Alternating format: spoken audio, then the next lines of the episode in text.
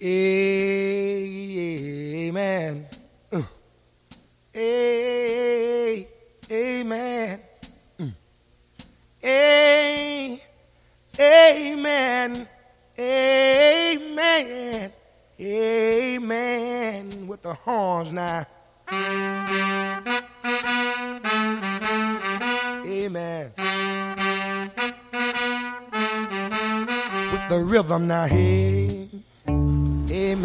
So we're in Ecclesiastes 2. Um, I would say, you know, a lot of you uh, are here and you're, you might be like, why? Why did I come to this thing? It's already weird. And, um, but one thing that's true about all of us is that we are all trying to find um, meaningful, uh, you know, meaning and satisfaction in our lives. You know, the, the reason why you chose the major that you chose was either because it excited you and you were passionate about it and it gave you meaning in that sense, or you're like, I can get employed by this, and what gives me meaning and satisfaction in a full life is knowing that I have gainful employment for the rest of my life. Amen. Okay. Um, amen. Um, it's part of what gives us meaning and enjoyment.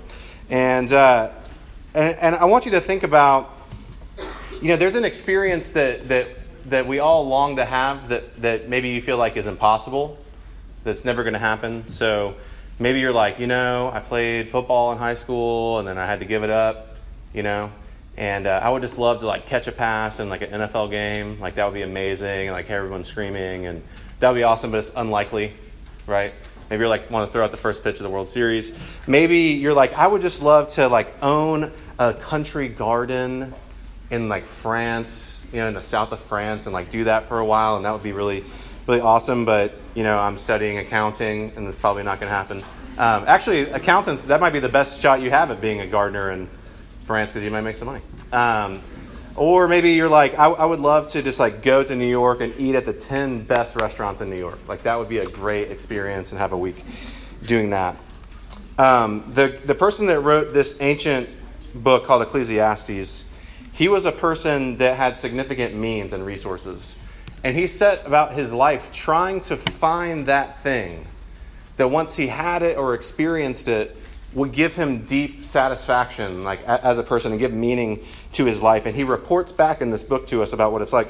And tonight in, ecclesiastes 2 he's talking about pleasure um, something that we are all involved in every day is delighting our senses with, with food uh, with, with sex with drink with experiences and uh, so he's talking to us about pleasure and uh, if there was a song that I wanted to be in the background while we read this, that we're not going to, because uh, we're not like that, um, is maybe Chandelier, right?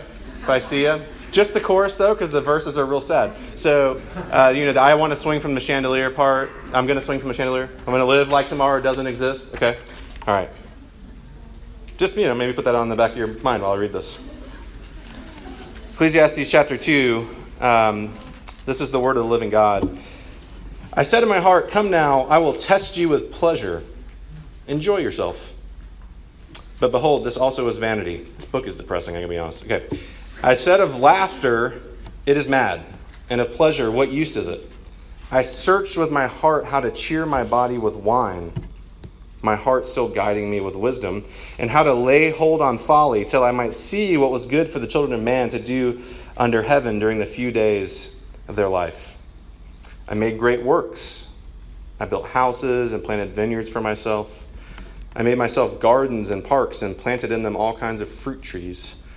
I made myself pools from which to water the forest of growing trees. I bought male and female slaves, common in that day and ours, and had slaves who were born in my house. I had also great possessions of herds and flocks, more than any who had been before me in Jerusalem. I also gathered for myself silver and gold and the treasure of kings and provinces. I got singers, both men and women, and many concubines, or people that live with you to have sex with you, the delight of the sons of man.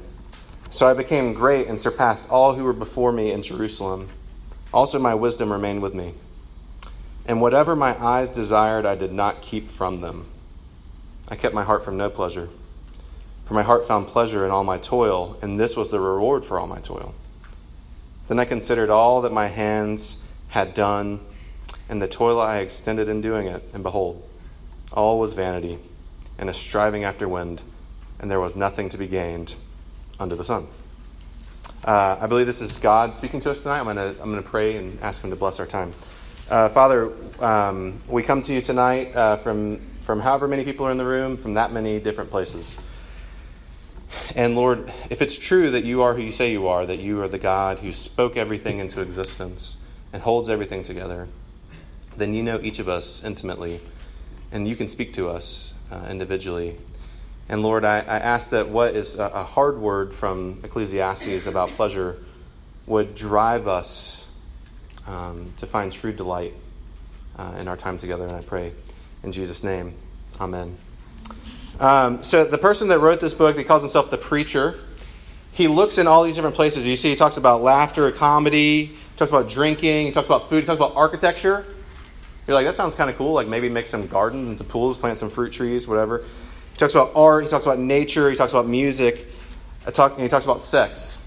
And he says, I gave myself over to these things completely to see if by giving, because you know, we usually only give like part of ourselves to these pleasures. We flirt with them. And he says, I, am going to give myself completely to them and see if they can fill me up. And at the end, you know, he says, uh, you know, it's all folly.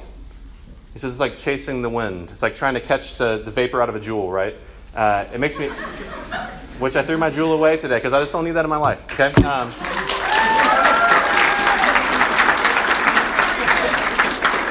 thanks, guys. I just feel very affirmed by that. Thank you.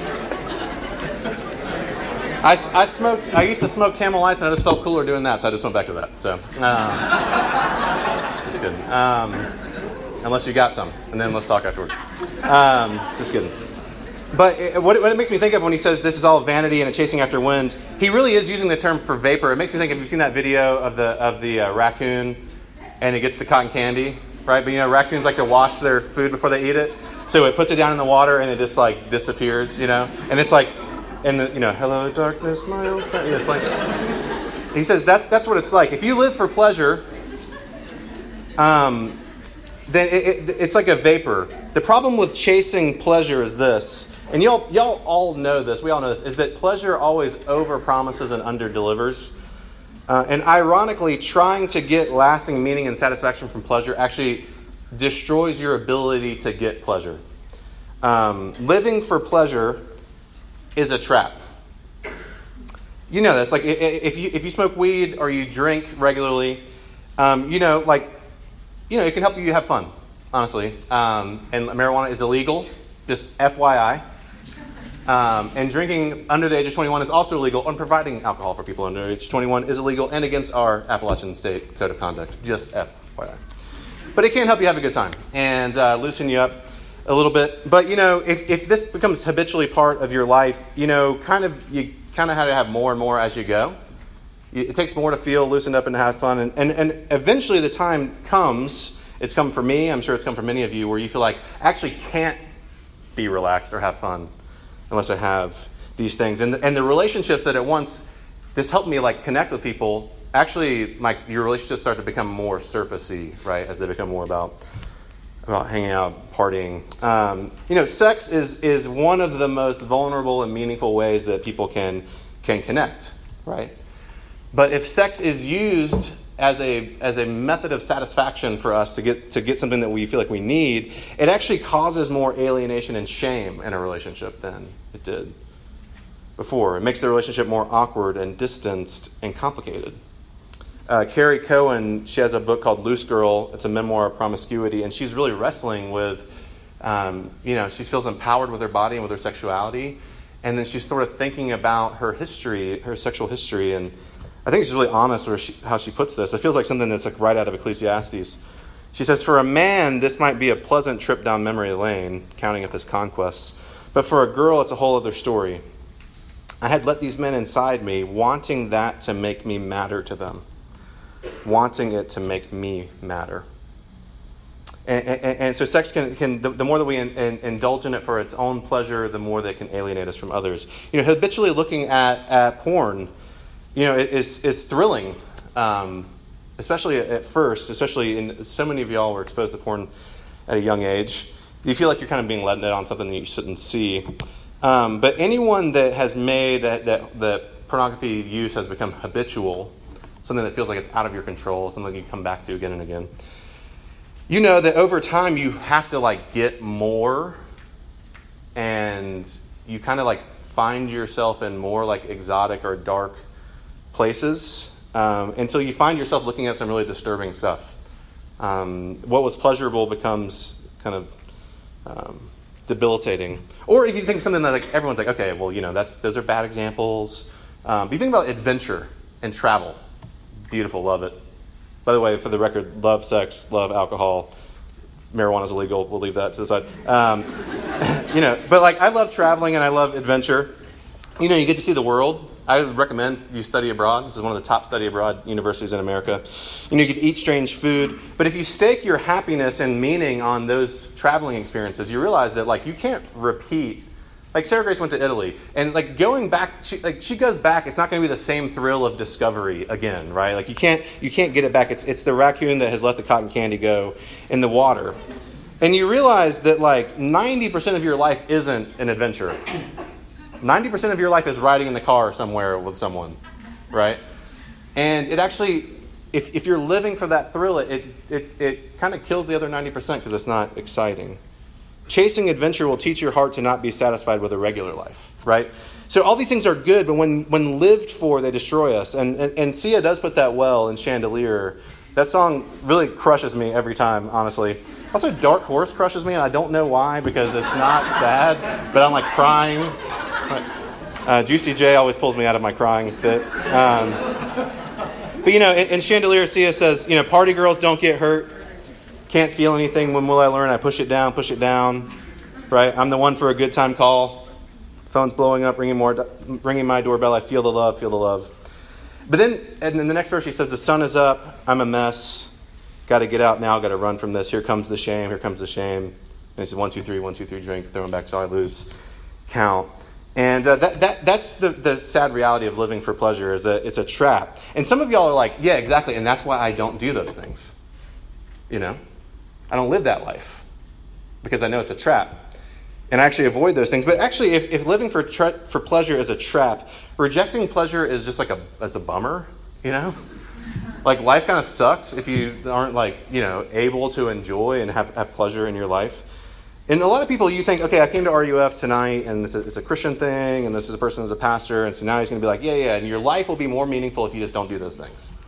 And I think that's absolutely BS. Like, life would be a lot crappier if you didn't do, you know, take pleasure.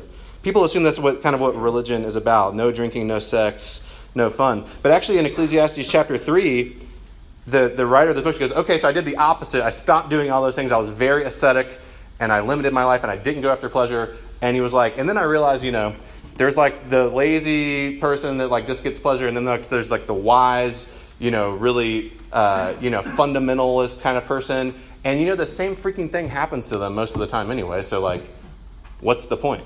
He's like, I wish I had just been like partying. if I was just going to be have the same thing happen to me at the end, why have I been so very wise and responsible? But some of y'all are, are really more familiar with religious or moral systems that work like that. You know, like the way to have meaning and satisfaction is to avoid pleasure. Um, you'll be happy if you do that. But the Bible is actually, if you read it, really high on pleasure. Like has a high view. There's an entire book of the Bible called Song of Solomon that I would be really like embarrassed to read in front of my kids because it's like some real deal sex. Okay, it's not like and then we like we just loved each other it's like raunchy, you know. And uh, talking about the pleasure of sex. And, and, and, the person that writes this book, he keeps coming back to this thing saying, no, no, no, do good things, eat, drink, be merry. And interestingly, the person that rejects pleasure really does the same as, the, as the person that lives for pleasure, is that they let themselves be defined by what they do. And that's where they get their identity and their meaning. This is something that I hope that you'll remember for the rest of your life. If you want to understand how human beings function, this is how they function. People do what they want 100% of the time. People only do things because there's something that they are trying to get, there's something that they want to do. You either indulge your desires because you think it'll make you happy and whole and have meaning, or you choose not to indulge your desires because you believe that it will make you happy and whole and have meaning. That you're not the person that does those things, right? Or you're somewhere along the continuum. The hedonist and the prude are both coming from the same place, which is what I do or what I don't do is what will give me fulfillment.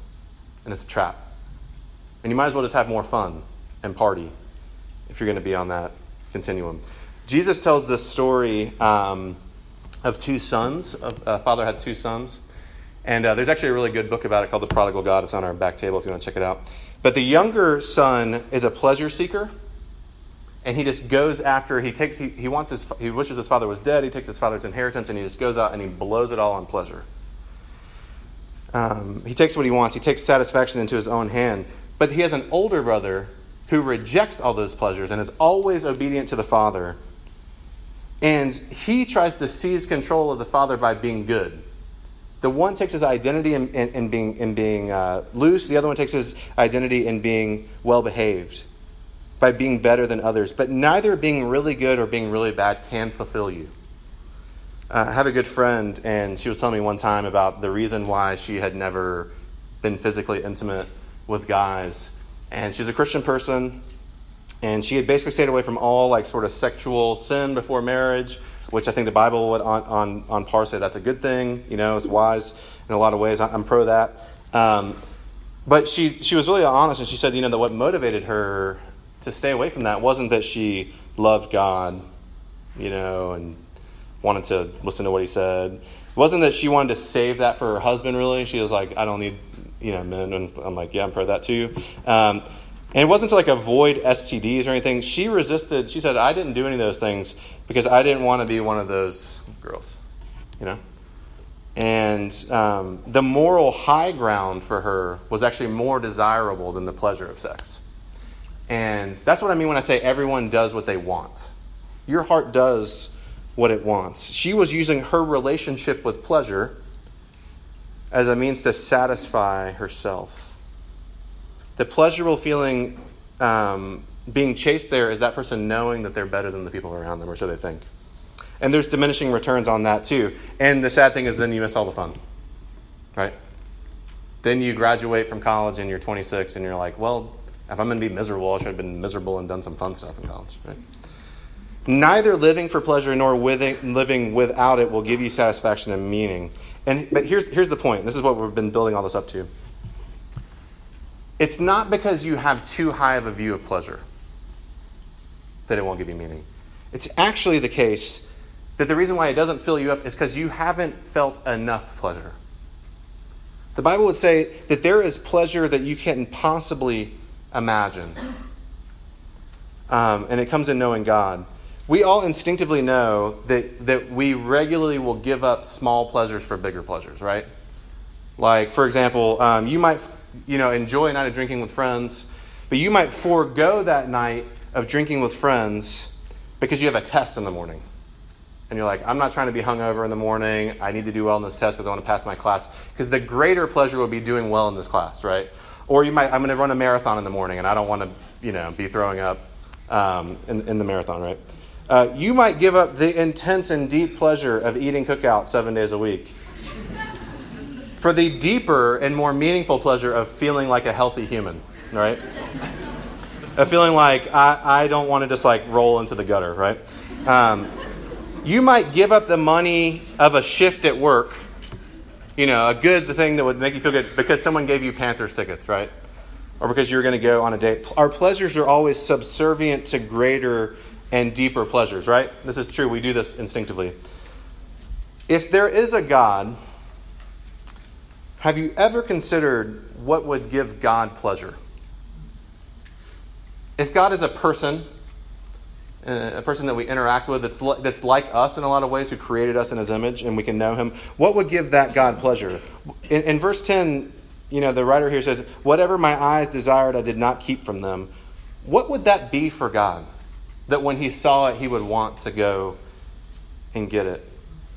And the scripture is really clear that for Jesus, our God, the thing that gives him singular delight is his people. his inheritance, the Bible would say over and over again, that thing that he worked for, that he hopes to attain one day in his wildest dreams, is people like, like you and me. People are what Jesus delights in. And if you know Jesus, you are the desire of his heart.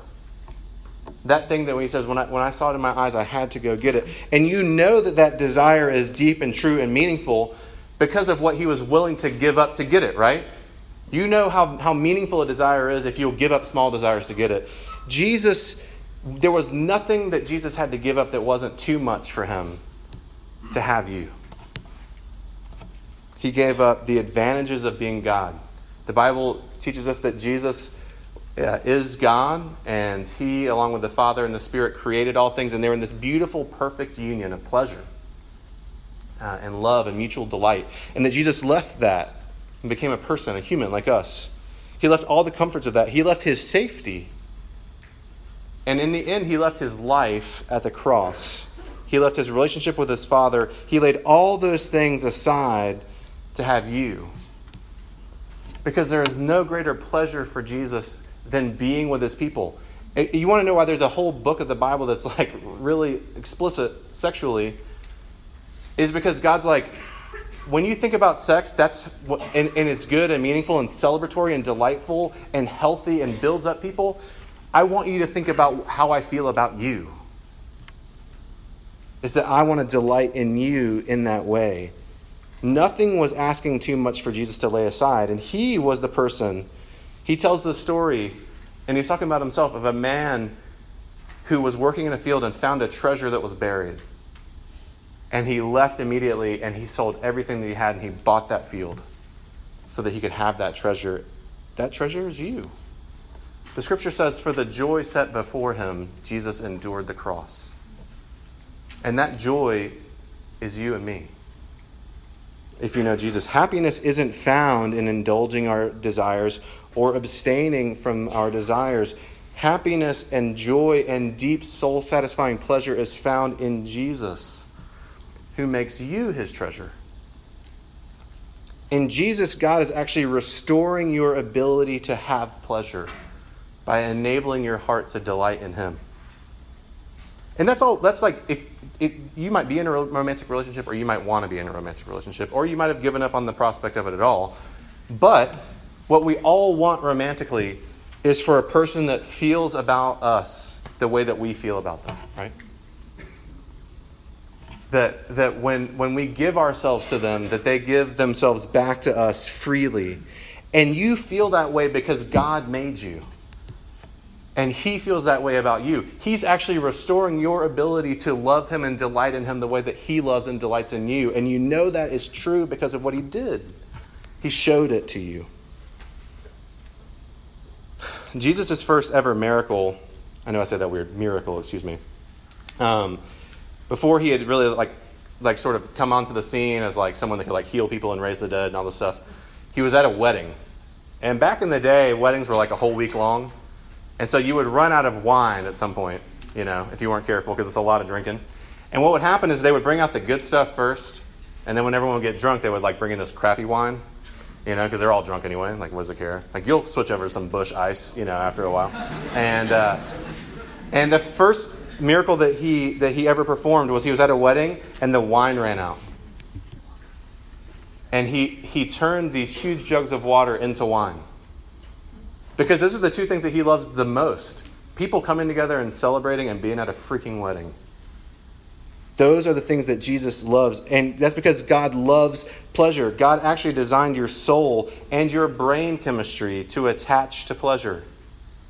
The reason why you get a dopamine hit when you do something pleasurable is because God wants you to feel pleasure because He is beautiful and pleasurable.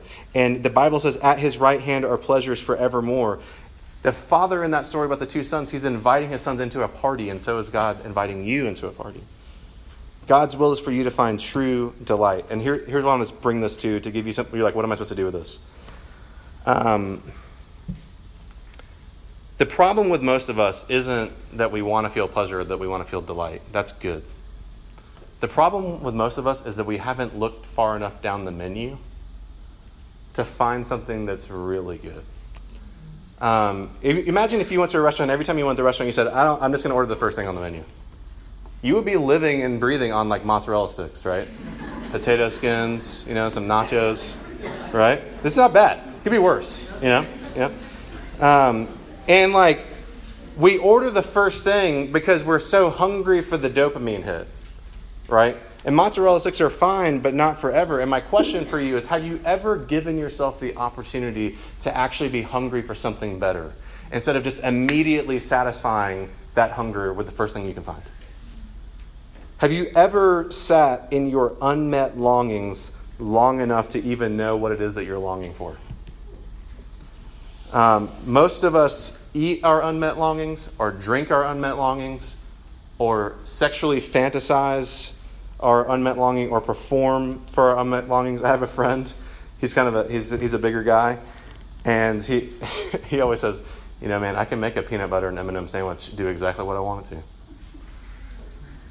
And like, there's so much that's real in that. Like, he's like, I have unmet longings, and I can make a peanut butter a peanut butter and M&M sandwich meet those unmet longings you know? Because he's eating his feelings. I know it sounds silly, but you're like, last night, um, I was supposed to go meet a friend for dinner, a friend that I love very much. And uh, some things happened, I wasn't able to go. And I was really disappointed, deeply disappointed, because I've been looking forward to it for, for a few days. And uh, I was there, I put my kids to bed. Um, and what I did was I, I cracked a Miller High Life, which is my beer of choice, and I only had the crumbs of a bag of tortilla chips. So I poured them into a bowl and I poured salsa on top of them. And I ate it like cereal. And I watched three episodes of Parks and Rec. Now, I both drank, ate, and numbed my feelings. Okay? Now, what if I instead of instead of taking the first thing on the menu had just allowed myself to sit in my disappointment and to actually explore it. Would I have felt less disappointed? Maybe. Maybe not.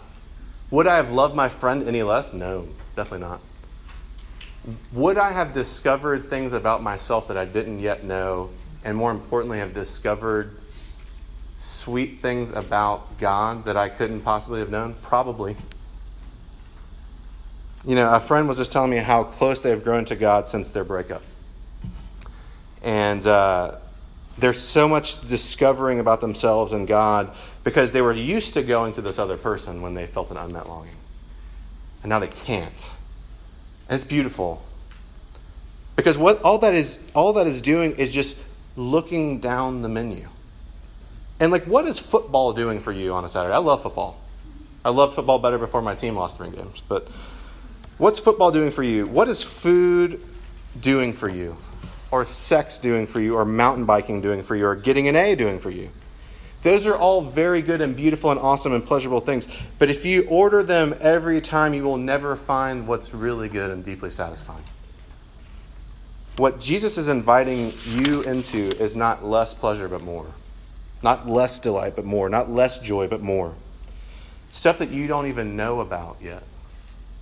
Pleasure that would make happiness now look like trash a true delight that can never be taken from you, that He paid everything for you to have. That's the invitation that's available to you if you sit and wait for it. Let's pray. Jesus, we thank you um, for our time tonight. We thank you. Um, what could we say? If it's true that you really desire us and delight in us, there would be nothing better than to have you and you offer yourself to us. So, Lord, help us to respond to you by faith. Pray in your name, Jesus. Amen. Everybody say, Amen.